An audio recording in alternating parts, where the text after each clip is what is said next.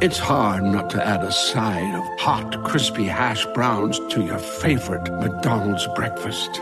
It's even harder not to eat said hash browns before you get home. Ba-da-ba-ba-ba. Yo, yo, what you want? Beak or jaws, feathers or fur, sharp teeth or feet with claws, whatever's preferred. They'll grant you all last requests to steady your nerves. Then podcast the body parts get severed and served. Bring your weak shit where the wolf and owler. That ain't just a mistake, that's an awful howler. Both of them are known to pull up at your shows. Have the crowd witnessing a murder like they rolled in with a gang of crows. Fuck the censorship, let them see the whole thing. They stay dressed to kill, never sheep's clothing. Dark enough to turn the sun to the moon, you'll see nothing. All you hear is a huff a puff and a. Expect killings, red spilling and flesh ripping. Impressive in it, the death bringing his head spinning. Just kidding, every word in his song's about two grown men dressed up as a bird and a dog. Welcome to the Wolf and Up podcast. Oh, I keep do- I keep doing it like I need to find a new way of. You're uh, really going for that old school garage vibe, aren't you? Like, Yeah, but I always go for that old school garage vibe. I, I need to th- I need to think of something new. Like maybe listeners could write in. Maybe you could do it like a country and western singer. Do you know what, Tom? Yeah. What are we? Thirty seconds in, you've come up with a brilliant idea. Could you please write in suggestions for how I can introduce this podcast?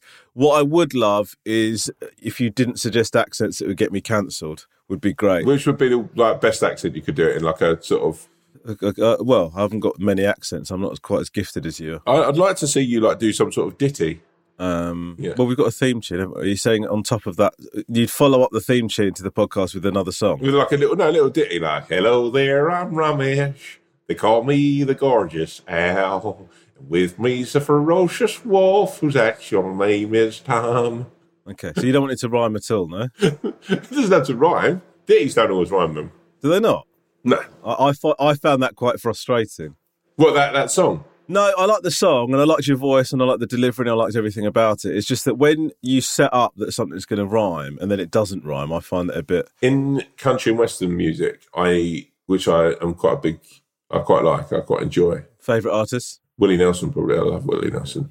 As soon as Willie Nelson's voice just starts, I just sort of feel that I'm laying next to him in a sort of Yeah. forest, and sort of like he's got his guitar, and I'm just sort of laying down, looking at sort of up at the trees and the starry sky, and he's just he's Uh, it's weird when I when I hear music that I like, I just sort of enjoy it. I don't imagine I'm in Brokeback Mountain with the artist. yeah, look, any Western, he's just sort of like, we've made camp. He's gone, well, why don't you just sit on down there, Tom? I'm going to sing you a song. And I'm like, thanks, Willie. And I, I've probably made dinner and stuff, like some, like, like, I don't know, cut of steaks. Like, if you're with us, I've sort of probably just done you some sort of, I don't know, like, that's, Is it that difficult for you to think of a vegetable? like a butternut squash risotto or something. Yeah. Yeah. Uh, well, how do you think Willie Nelson would feel if we're out sort of doing living that that life?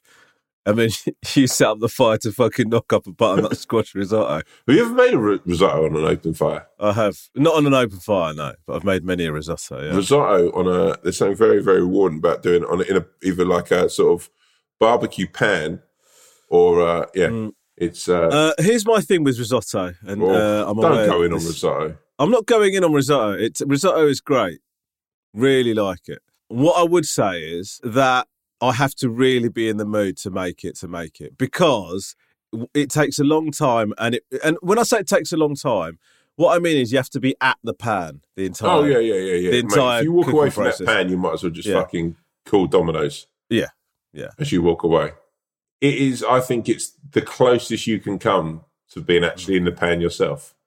Based on what? Or just no, because you have It to. doesn't be, even. Do you know what? It doesn't even deserve a follow up question. No, you've just but you know, like, all right, okay, right. You know when you watch like F one drivers and stuff, right?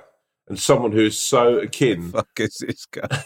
so so akin to like the situation they're in, right? Like They're so akin to the situation. like Lewis Hamilton You know, becomes look, look, look, one with the car, right? Lewis Does Ham- he? Yeah. Mate, what are you basing that on? Just have you ever seen him drive? Yeah, I mean, uh, what? Why does Lewis Hamilton come one with a car all and of, the other all of them do. All of them Okay, become uh, one with the car. Anyone gr- like Okay. yeah, it's like you know, Tiger Woods, the golf club just becomes an extension of his arm. Okay. You know, David Beckham becomes at one with his boots and with the ball, and it's just like, Okay, yeah, okay, I get where you're going. I don't, I don't need any more examples. All right, go. on. right. When it comes to a risotto, you become one with the pan and the spoon, or the spatula, whatever you're cooking with. Spatula, probably. I imagine. Yeah. Spoon's quite Okay. Yeah. I think you could have got. I think you could have got to that final sentence without all the examples, actually. no, but Uh, but but the, the, my problem with it is that when you when you're like adding the stock or whatever, and then throwing in a bit of white wine or however you do it, um, it's still not guaranteed that it's going to taste great. mate, Do you know what I mean? It's like it's a bit of a lottery when I make. it. I think herbs are essential. Seasoning is absolutely essential. Yeah. No, do you know what? I'm not seasoning or putting any flavors in. That's the mistake I'm making. You're right. No, You're right. What a fucking idiot. What, What a fucking idiot. what you're doing is making porridge. Yeah, I put some oats and uh, uh, and some almond milk and then 50 Have you ever made savoury porridge? No, but I tell you what I have done is um, I, was I was on TikTok and some chef was saying even if you're making sweet porridge, make sure you add quite a generous amount of salt during the cooking, Yeah, yeah, yeah, yeah. and it's just it's a that is a game changer. All day long. To the All day long. it is such a game changer. I, you know, who I think's really disrespected amongst the world of sort of like oats and um, pulses and stuff. Pearl barley. Uh, uh, uh, okay, oats and pulses I wouldn't put together. That's the first thing. No, but you know, Do you know who I think is really dis- disrespected in the world of like pies and curries? no, but- no, but in my kitchen, in my cupboards, Yeah. the oats and the they reside with all the rice and Yeah, I know. I know. You often say you often say to Catherine, "What do you fancy for breakfast this morning?" Like, I do you a porridge or a tarka dal?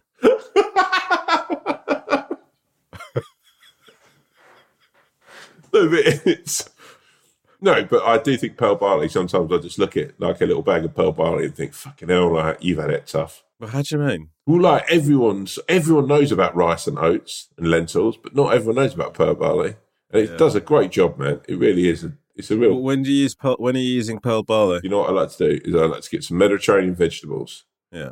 I dice them up nice. Little glaze of olive oil, little mm. bit of oregano maybe on them, little mm. salt, little pepper. I put them in to roast. Right. Okay. You don't want these to you don't want these to burn. You need to keep a real eye on them. Okay.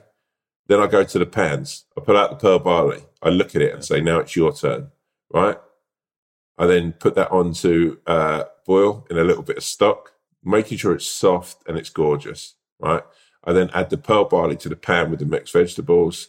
I give it a little stir, and uh, yeah, maybe throw in a little lub of butter just to sort of give it that real glazy feel, that sort of like coating that makes you just go, "Oof, this it's winter and I don't care."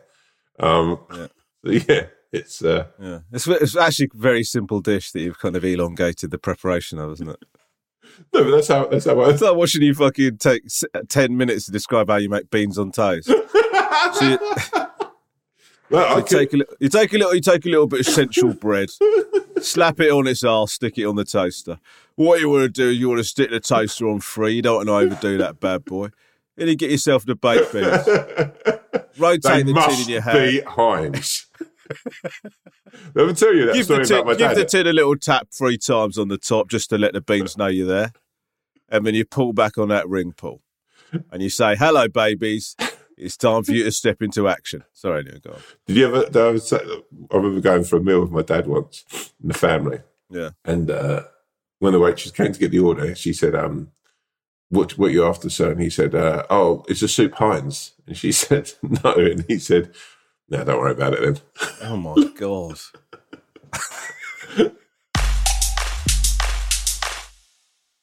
Have I told you about my dad being convinced that Indian restaurants treat white people better? No, My, my dad had this theory when we were kids that Indian restaurants just didn't bother to te- to treat Asian cu- customers the same way that they treated white customers, right? But uh, which is, I I think there may have been some evidence to support his theory. I mean, he must have based it on his experiences of going into Indian restaurants. But what it meant was he'd go into every Indian restaurant with a chip on his shoulder. Oh, I love right? this. This is genuinely one of my favourite things. So we, we went. This is, Because I remember weirdly, just quickly, just to jump in, my dad says it's about pubs that you become regulars in. Like, Oh, really? yeah. What, that you don't get treated as No, well as. Right, no, right, right. No, no, no. You get yeah. Once you become a regular in a pub, they couldn't give a fuck about you. They know they've Yeah. got you. You're done. Yeah.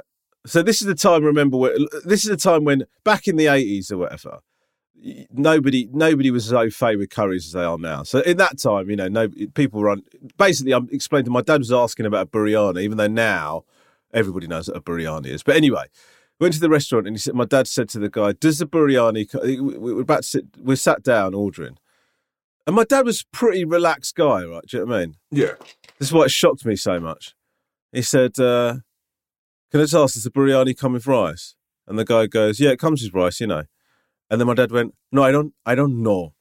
If I knew, I wouldn't have asked you. The question was, Does the biryani come with rice? Don't tell me I know.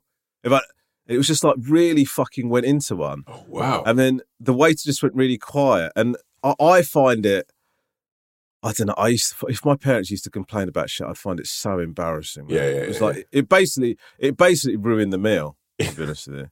Isn't it like such a weird thing? Like of your parents complaining. It's just such like Oh, no. like even um my mum still talks about this moment like with absolute pride like when we um went on family holiday right with like all my cousins and stuff and uh we went down to i think it was like fucking devon or cornwall Yeah. and um my parents and like took like my uncle and auntie and some friends of the family all invested in a really shitty old um hospital uh, minibus right so it was cheaper to travel in that rather than free cars um, oh my god, really? yeah, yeah. And they sort of set it up like we were getting on a plane. Um, but it had wiped down seats and like bench seats. It was like, so they, it was this horrible old, like genuinely, all of us used to get in it, all the kids, and you'd all duck down until you're sort of 20, 30 miles away from home, just so no one saw you in it. Um, now I look back in and look back in, it's a, it's a lovely, It's a memory. lovely thing. Yeah, yeah. But um, we all went for these fish and chips, right?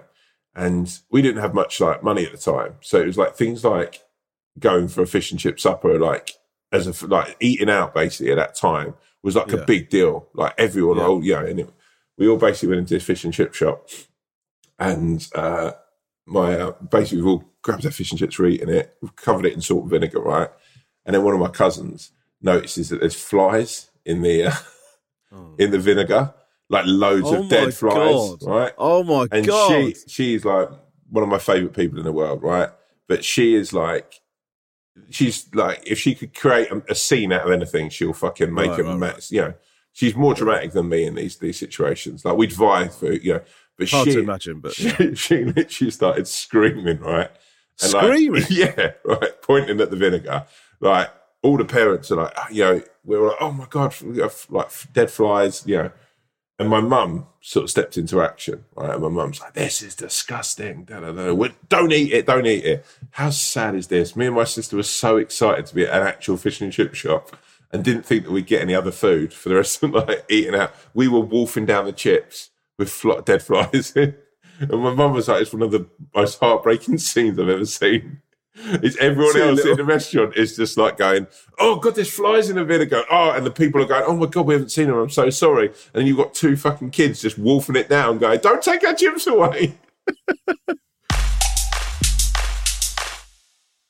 I, I, I had a I had a a really embarrassing experience as a this is about me being a fat kid again, but um we went to an Indian restaurant with some my mum and dad used to be like friends with lots of different Sri Lankan families and we we'd we'd often be like going and like go and socialise like go to their house, they'd come back to ours. Every weekend my mum and dad were visiting somebody or having someone over, right? I love that.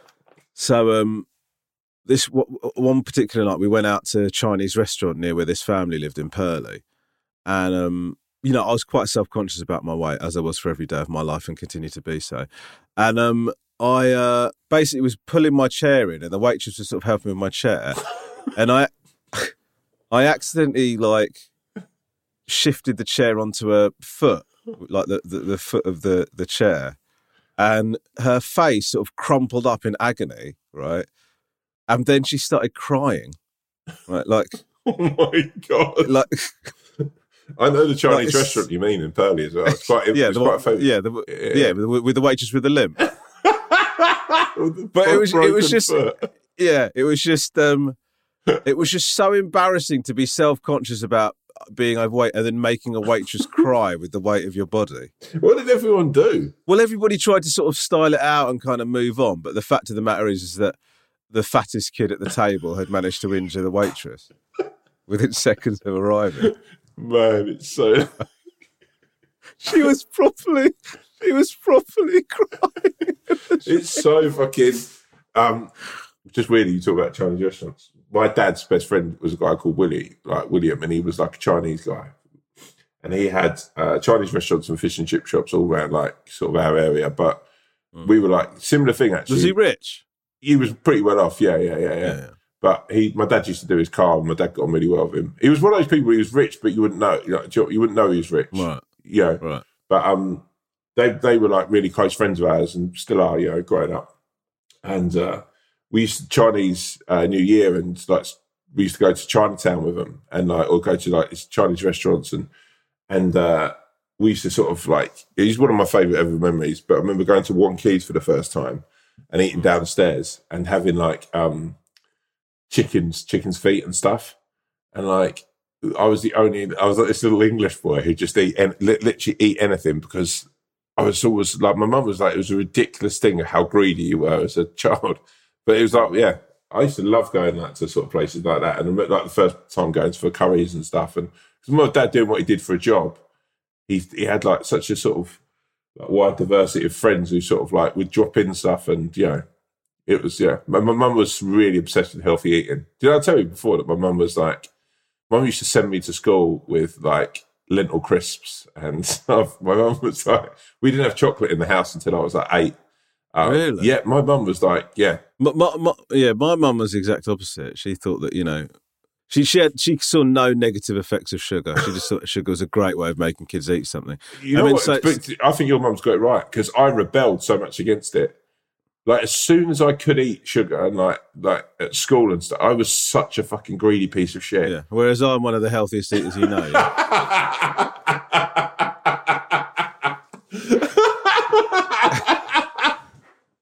I've had no ongoing issues from it. I, I, I uh, uh, um, like, I, I genuinely like when I look at how Lisa was brought up. Like, and like, every, I, I've had to have so many, like, I've had to have so much dental work and stuff done, whereas Lisa's had to have none.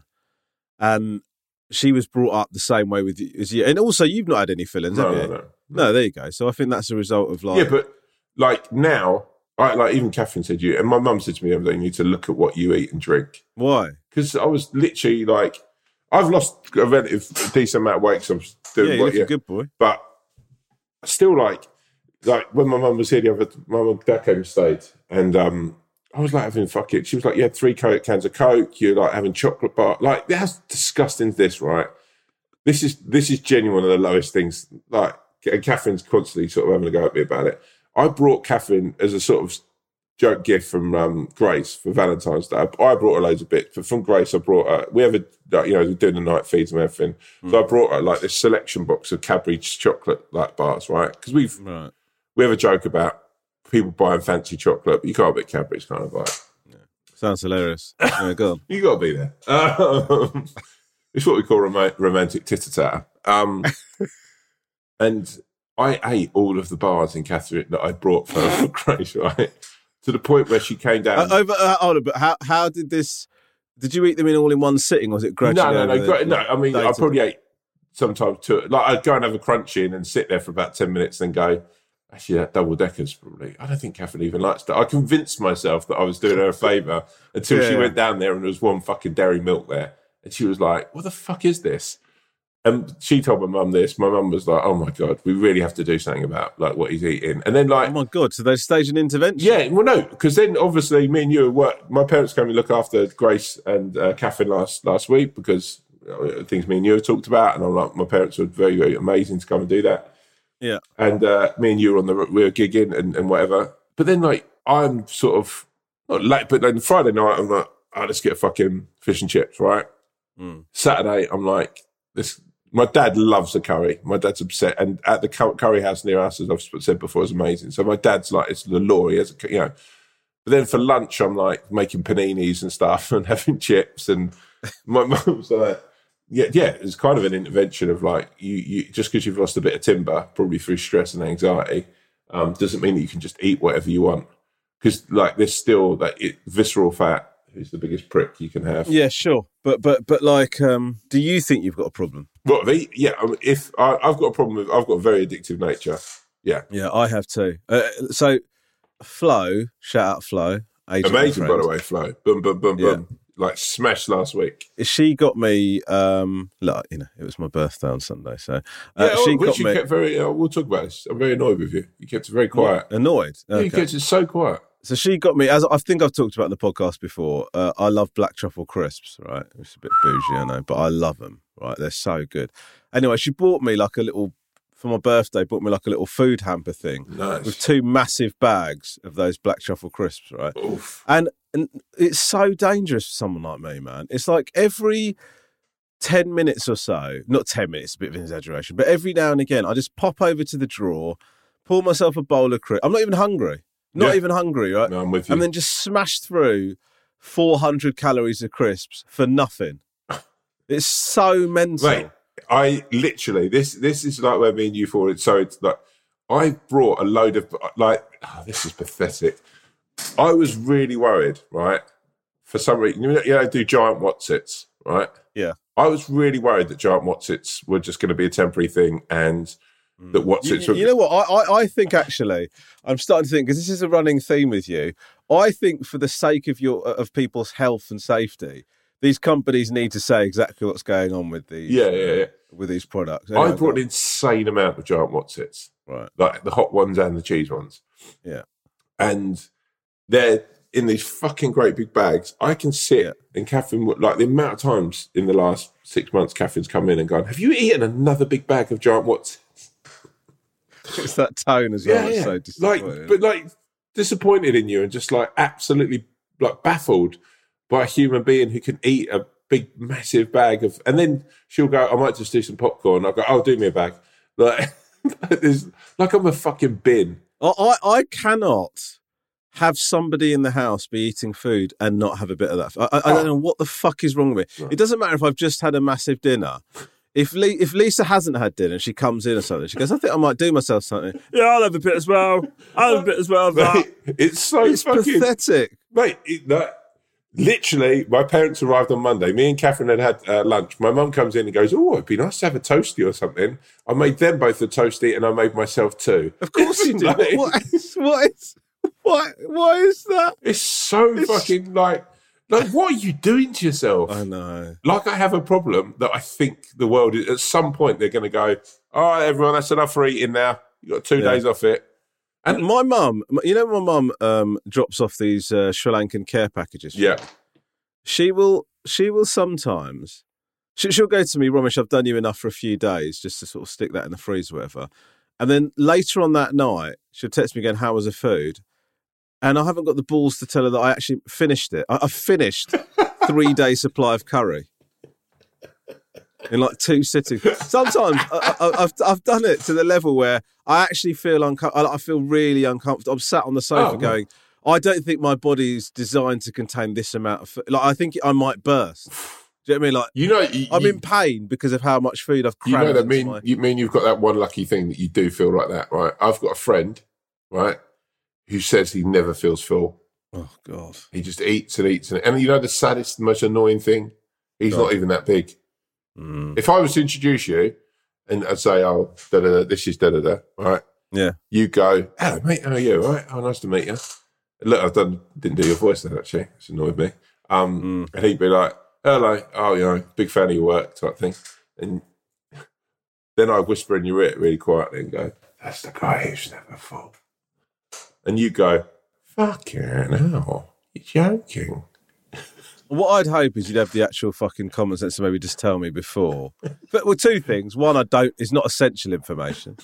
Second, why lean over and whisper it to me in front of him like a bad sitcom? Well, what- No, but like just so you know, right. Okay. just so you know, when you and then I reckon you some of you would go, Why did you have to bloody whisper that? But another bit of you would go, What? Hmm. So you'd prefer it if he was it was massive, would you? Yeah, because then I'd, I'd feel better about myself. Okay. So you're sort of throwing him under the bus so that you feel better. About Yeah, yourself, because it? like if I if I was never full, I'd never stop eating. The only Yeah. thing I have in my corner is that at times I sit there and go, "Oh, I didn't need to eat fucking." I didn't need to eat a large fish and chips and then f- f- finish off everyone else's chips Yeah. and batter. Do you ever have that where like somebody will say something like, "Oh God, I- I've I've got to stop eating. I've, I've actually I've eaten a donut and a half this morning," and you think, "What the fuck are you talking about?" I, I I've eaten a donut and a half before I even registered I'm eating donuts. like don't don't come to me with your pathetic examples of gluttony. Thank you very much. Since I was a kid, right, as well, the thing that I always get whenever I go around someone's house for food is this, right? You turn up, and they go, Well, we've cooked loads, loads and loads. Lucky enough, Tom's here if there's any left over. I get it all the time. Had it as a kid. Done an extra 10 fish fingers just in case Tom's hungry. Yeah. The, the only thing that sort of saves me is is being like vegan or plant based, whatever the fuck you're supposed Yeah, to call yeah, it. yeah. um, is that I can't. That limits. Do you know what I mean? If, otherwise, I'd be eating everyone's leftovers. Do you know what I mean? And sometimes I look in the fridge and I think, oh, there's a big thing of pasta there, but then it's got cheese in it. So I'm like, okay, well, that's the only thing that's Yeah, stopping yeah, me from devouring the whole lot. If I was at your house, I'd be eating it. Anyway, we should move on just to say about your this birthday thing. Oh yeah, go on, yeah, go on. What do you want to say? I was going to move on. so so so quiet about it, man. We've spent all week together last week, and you didn't mention it once. Like why would you? Why would? Why would a, a man in his forties mention his birthday? because it's like I'd have liked to have got you something.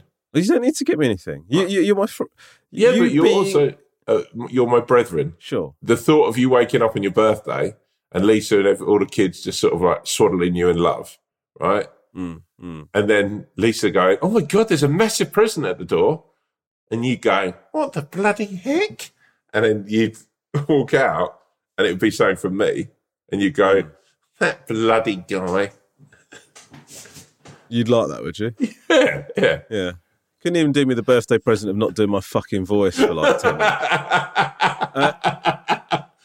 Speaking of last week, can we just say Tom and I uh, were absolutely buzzing after the Wolf and Owl shows. And uh, we did the Hackney show on Thursday, Saffron Walden Wednesday, and Soho on the Monday.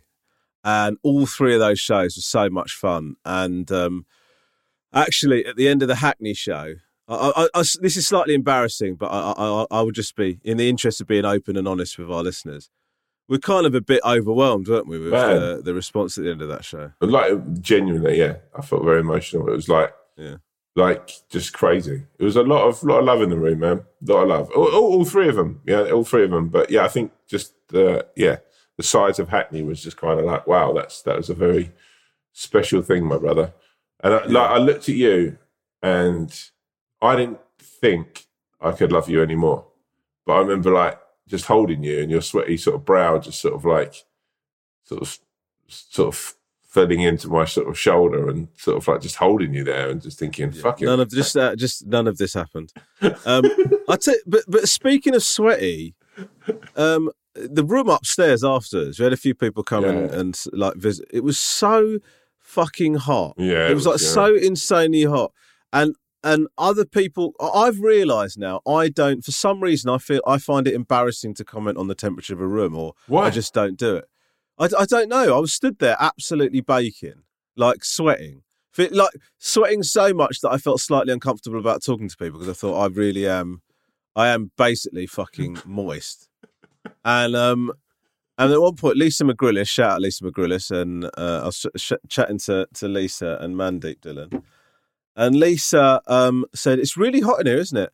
And I was like, yes, it is hot. It's almost like I've been given, I've been liberated from not speaking up about it, as if somebody Turning really your pants sensitive to the vest. Yeah, as if somebody really terrifying was in charge of the room's temperature.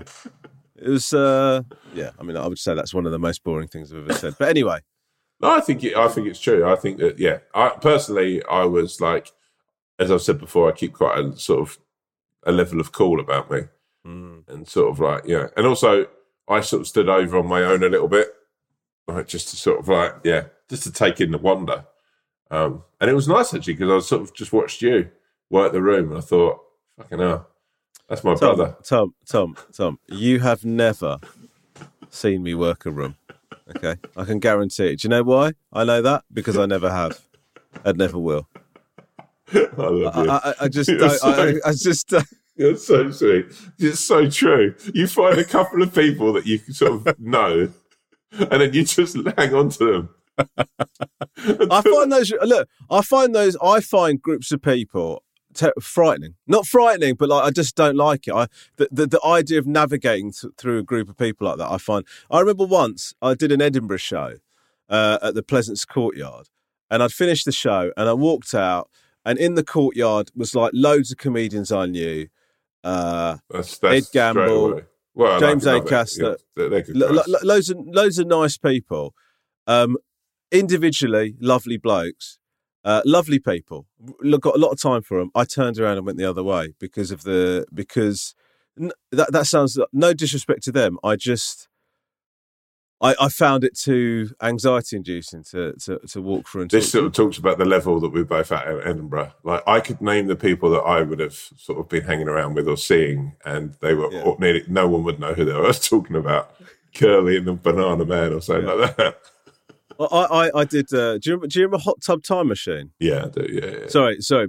I don't mean Hot Tub Time Machine. I mean Hot Dub Time yeah, yeah, Machine. I you what remember that? Yeah, yeah. So do you know they used to do that in Edinburgh? It's like the Yeah. time traveling like, night out, disco yeah. night. It's a great night out. Um, and then I I, this, I I went to a few of them, and one of them I went to, the fire alarms went off in the gilded balloon, so like they evacuated the thing, and everybody said, "Oh, we're carrying on in the I can't remember what bar it was, some bar like it was like some main like foyer bit of the Pleasance." And I was late. I, I sort of was walking into the thing, and I the doors opened, and I saw everybody there, and I just fucking went home. like just because I just couldn't face the fucking Mate, let, this is like- difference. Like I was such an outsider in those situations. Like yeah, Like you know, like you go to the everyone. Everyone would go, "Oh yeah, everyone's going to the library." I would spend the whole month trying to get into one of these bars, like uh, trying to sort of like lurk around just enough, or just make friends with one person who might be able to get you in And then eventually you get in there, and then realise that no one wanted to talk to you anyway. no. It's like, yeah, I, I do think I do think it's one of the reasons that I sort of uh, fell out of love with the Edinburgh Festival is that um, is that kind of networking. I think it brings out the worst in people. I, I, I think that like it- it it makes people really competitive. yeah, Uh, it makes people constantly compare themselves to each other. You you're getting reviewed out your ass. You're looking at reviewed as well posts. by by people whose opinion is like uh, without being those Edinburgh reviewers are the lowest reviewers, like for the most part. Like we've talked about this on uh, on here before, I believe, but I think that they the, the relish they take in just sort of like really like giving a kick in to someone who's just started out in probably what I'd say is the most nerve wracking, fucking lonely uh, art form there is in stand up comedy. The relish they Uh, it- take uh, in doing that. it's, it's even more lonely in Edinburgh.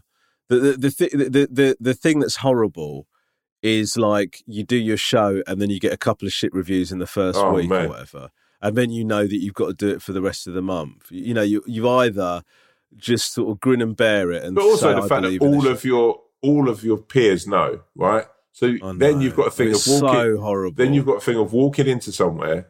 You've got a bad review, a real stinker, right? yeah. And all you hear is people going, "Oh, I might come and see your show. Oh, I'll definitely come down. It's quite hard to get tickets, but I'll sort you something out." Da, da, da.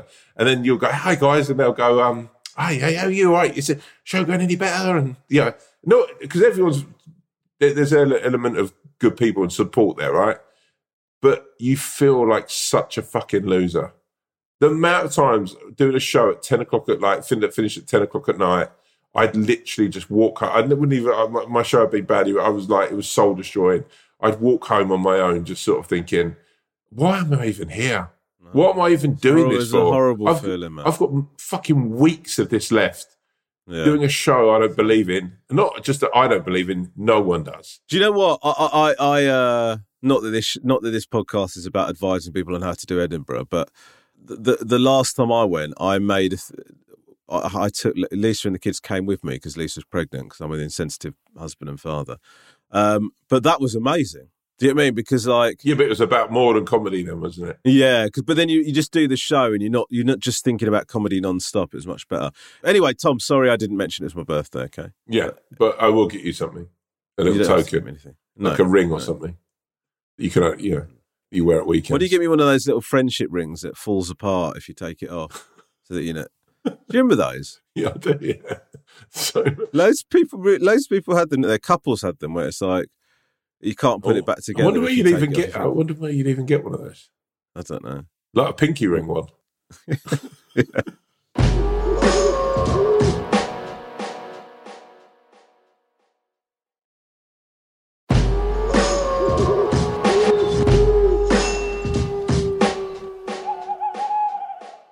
Uh, let's talk about the. Uh, I know we're not a topical. This isn't mock the week, but can we talk about the big news of the week, which Oh, is right, Will. Smith? Will Yeah, Smith yeah, yeah, I'm with you. slapping Chris Rock. Now, I, I Number one, shout out Chris Rock, Rock's chin. Oh my god! Looked like he hadn't even been hit. Man, do you know when I first watched it, I was like, "Oh, "Is this staged?" Like, Yeah, a lot of people said that. because just the way that, for, like, this sounds really fucking. You're going to rip me for it, but like the difference between like when you have done like martial arts or boxing or whatever. Oh god! No, but how you punch, and then the Yeah. difference between stage punching and punching in a film to make it Yeah. look overly elaborate, so people Yeah. can, ca- you know, if you watch anything, right, there's, there's always these big sweeping movements. So if you go back and watch Will Smith's, it's like a big. It's not like a punch that you'd you'd normally do. It's like a quite a staged punch. But then he's obviously just had an insane amount of f- fight training over his life. That's I, I guess. I guess he. I, I. This is pure speculation. Obviously, all of this is pure speculation. I've not spoken to either Chris Rock nor Will Smith about this. who both But, are um, big fans of yours and your hip hop. Oh, um, massive, massive fans. I know uh, Will Smith uh, at, at- when he was um, when he was promoting After Earth. I know that in a lot of interviews he talked about Judge Romesh as a, a sort of a, a thing that he would watch to kind of get himself in the zone. But um, two things. One, I don't think he wanted to really. I don't think he wanted to properly hurt Chris Rock. I No. think he just wanted to show that he's pissed off. If you go back and watch it just quickly, he laughs when the I know. Chris Rock, and then, J- Jada, Jada, does a look. looks very upset. Yeah, Yeah. That, so then- you know that just after that moment, the camera pans back to Chris Rock. Something said. Yeah. Uh, Either something said, or Will Smith looks across at his wife Yeah, and thinks, "Fuck, man, I don't want my wife to feel like that." So he's yeah. gone up. Or he yeah, it- feels bad because he laughed and he shouldn't have. but yeah. but the thing that's so mad about it is you're at the Oscars, right? And that is a long walk from his chair up to Chris Rock, right? yeah, And Chris Rock is laughing because he thinks Will Smith's going to do something funny, uh, as he would do in every other instance of this happening, right? yeah, yeah. And and and so you sort of think that is a lot of time to reflect on whether you should carry on with this. Do, do you know what I mean? It's like Yeah, yeah. if if if Chris Rock's right in front of him and then he just slapped him, you go, okay, I sort of, even though that's mad, I sort of get it because in the heat of the moment. But you've had to fucking walk up to the geezer. It's whether though, You know on I that? Like- walk, it's the adrenaline is building rather than subsiding, right? yeah, the I anger guess is so.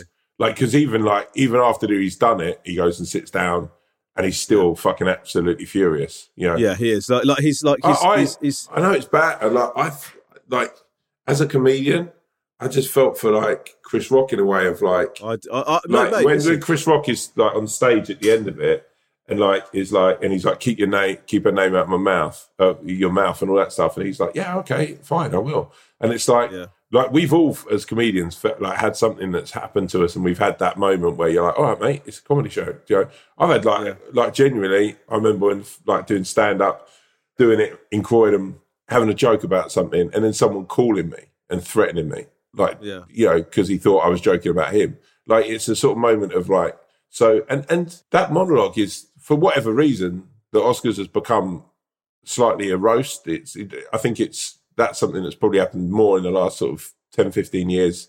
It's lent into this sort of like these award shows become more about rinsing well, people. let, let, well, let, us be absolutely honest. It's a, it's a fucking joke that they have the Oscars. yeah. Do you know what I mean? It's like it's like these people are acting in fucking films, like like they've won the lottery of life, and then on top of that, they get this fucking awards, they, this awards ceremony where they're given like gift bags. Also, just to say, grand. I always feel like it's never representative of what anyone's watching. like, I know. like why is Marvel and films like I know like they don't need a fucking leg up. Why didn't Avengers? joy, Why didn't it, yeah? yeah, but the amount of didn't people watch it, like Spider Man, the new Spider Man, yeah. the amount of joy and that's like such an amazing piece of work.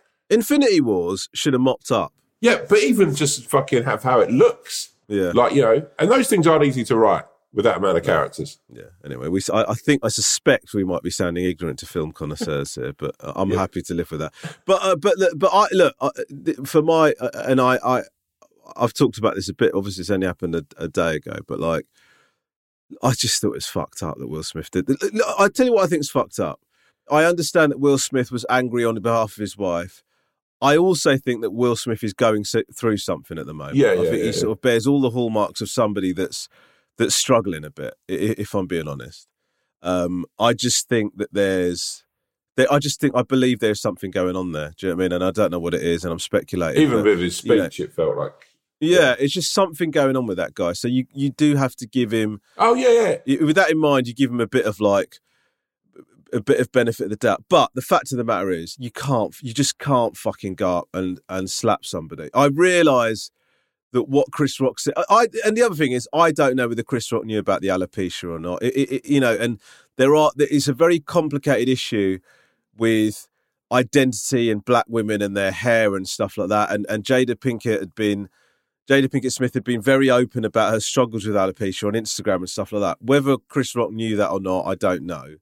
The thing But about Chris Rock as well as a comedian, this might sound insane. Like I don't, I, and I'm a massive fan of himself. Uh, he never feels like someone who's out for getting just a cheap laugh at someone else No. to be. me- He doesn't feel like ever like a mean guy who's just out there. Yeah. Like some of his stand up, and you know, I'd say anyone who enjoys stand up would, you know, Chris is amazing, right? But I, I, Yeah. it doesn't feel like he'd just be being nasty just for the sake of being. It feels like whether it's just a sort of It was a very, it was a very kind of.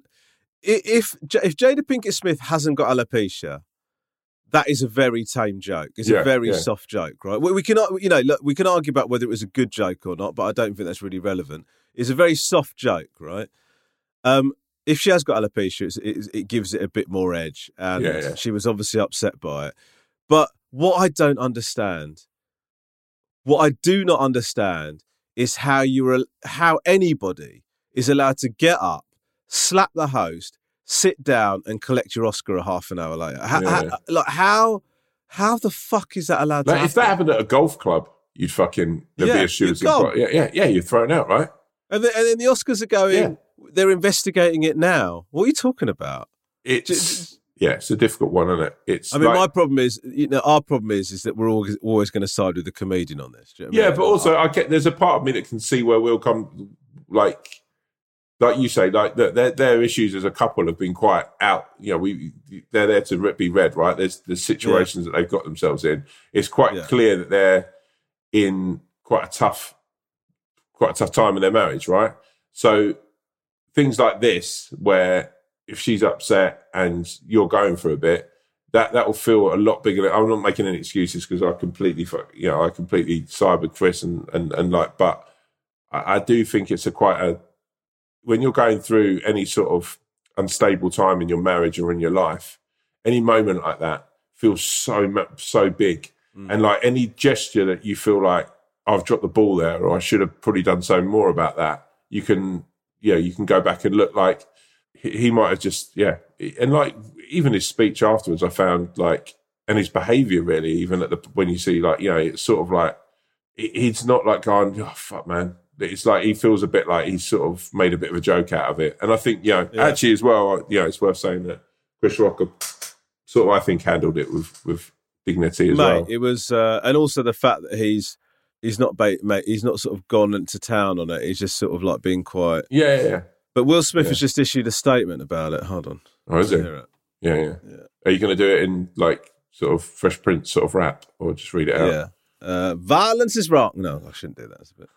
Uh, violence in all of its forms is poisonous and destructive. My behaviour at last night's Academy Awards is unacceptable and inexcusable. Jokes at my, at my expense are part of the job, but a joke about Jada's medical condition was too much for me to bear, and I reacted emotionally. I would like to apologise publicly to you, Chris. I was out of line and I was wrong. I'm embarrassed, and my actions were not indicative of the man I want to be. There is no place for violence in a world of love and kindness. I would also like to apologise to the Academy, the producers of the show, all the attendees, and everyone watching around the world. I'd like to apologise to the Williams family and and my King Richard family. I deeply regret that my behaviour has stained what had been an otherwise gorgeous journey for us all. I am a work in progress. Um, it was he didn't apologise at all on the night to Chris Rock, did he? No. Like he was, No, I don't know. It's, it's it's so fucked up, man. it's a difficult one, brother. Yeah. Right, do you want to do some emails? Had to be Quickens boy. Here we go.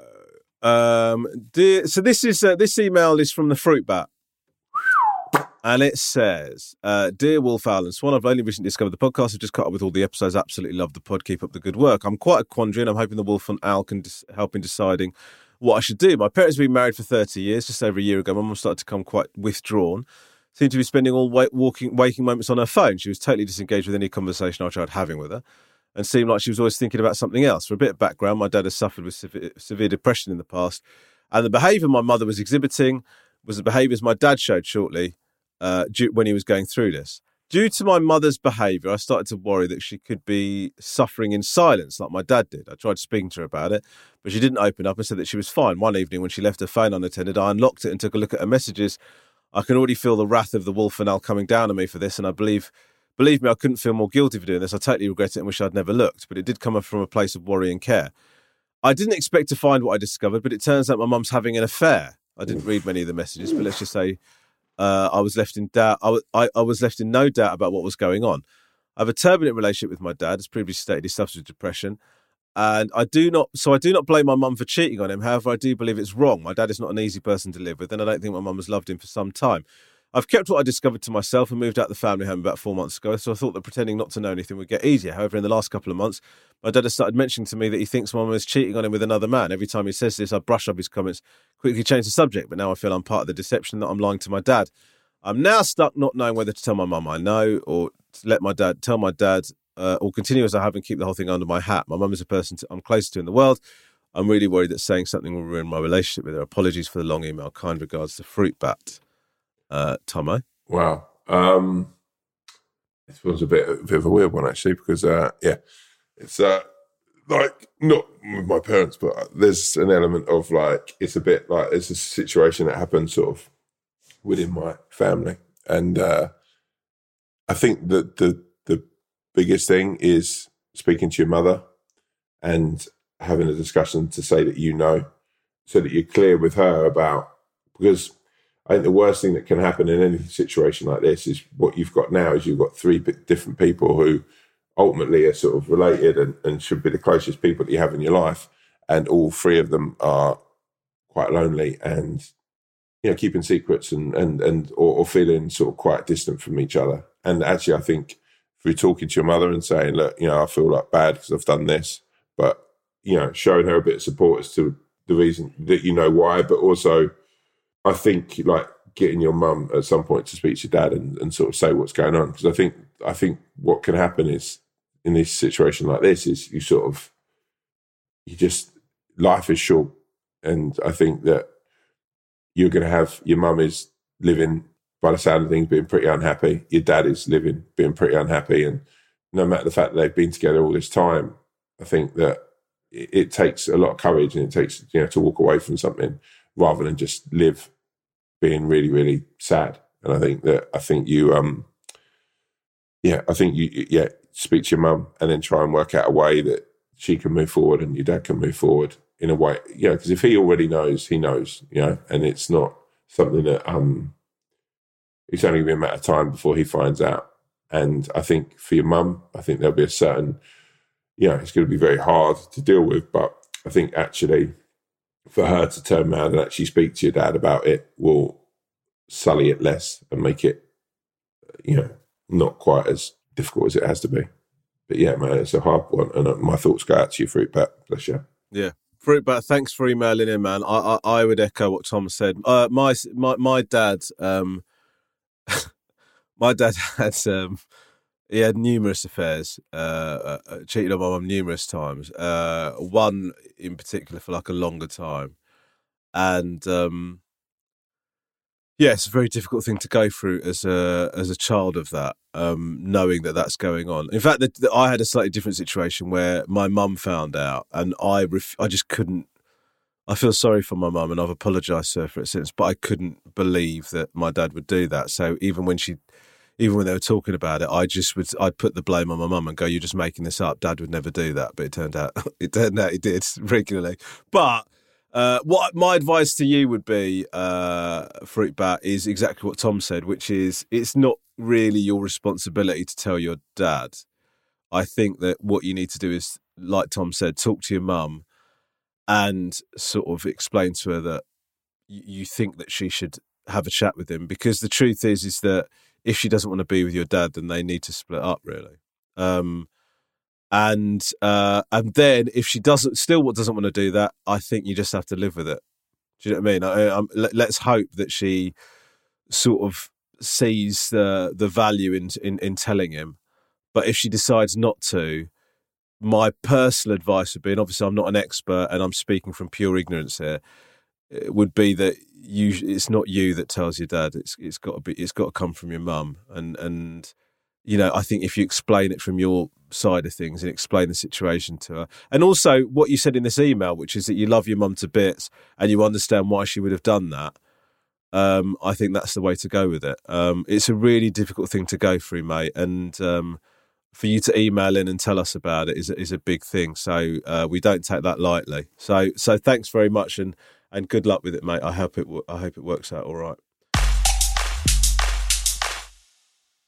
Okay, Tom, you've Yo. got to go because we've made the rookie error yet again of not recording it at the weekend. But we should be proud. Let's, to- let's always look at positives.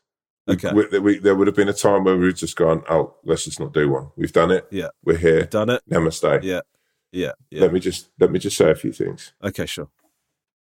Deirdre Polycast was a ferocious woman, and she would often get herself in scrapes, like times when she'd sit on the bus and she would play her music without earphones, and if someone complained to her, she'd say, "What's your problem? Why are you being?" And ask, "God, man, you've got such a problem." Or times when she would go to a holiday resort and she would have parties all through the night. And when her neighbours from the uh, adjoining uh, apartments would knock on her door and say, "Oh, can you keep the music down and the noise down?" She'd say, "What's your problem? Why don't you like parties?"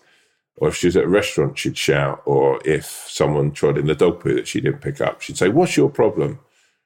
And one day, she asked an elderly gentleman by the name of Todd Grit.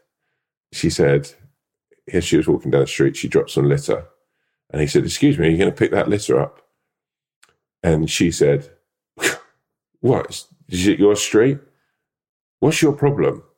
And Todd Grit said to Deirdre, My problem is you.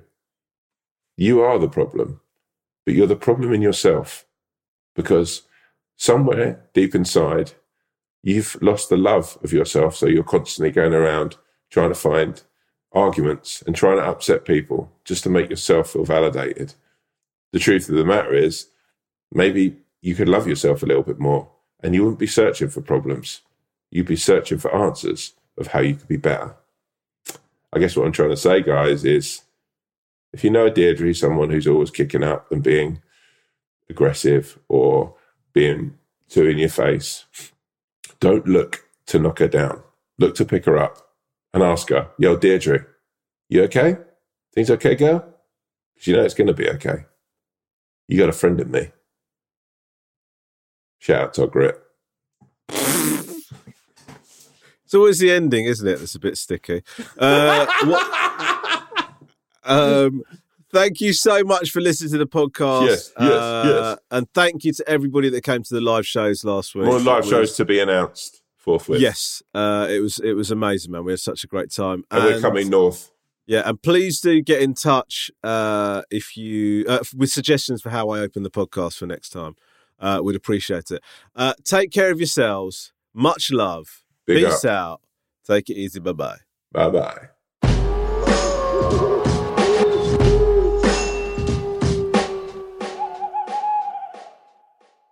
If you have a problem, opinion, feedback, or anything at all, please email us at wolfowlpod at gmail.com. That's wolfowlpod at gmail.com. We'd love to hear from you, mainly because we don't have any content ideas. Thank you.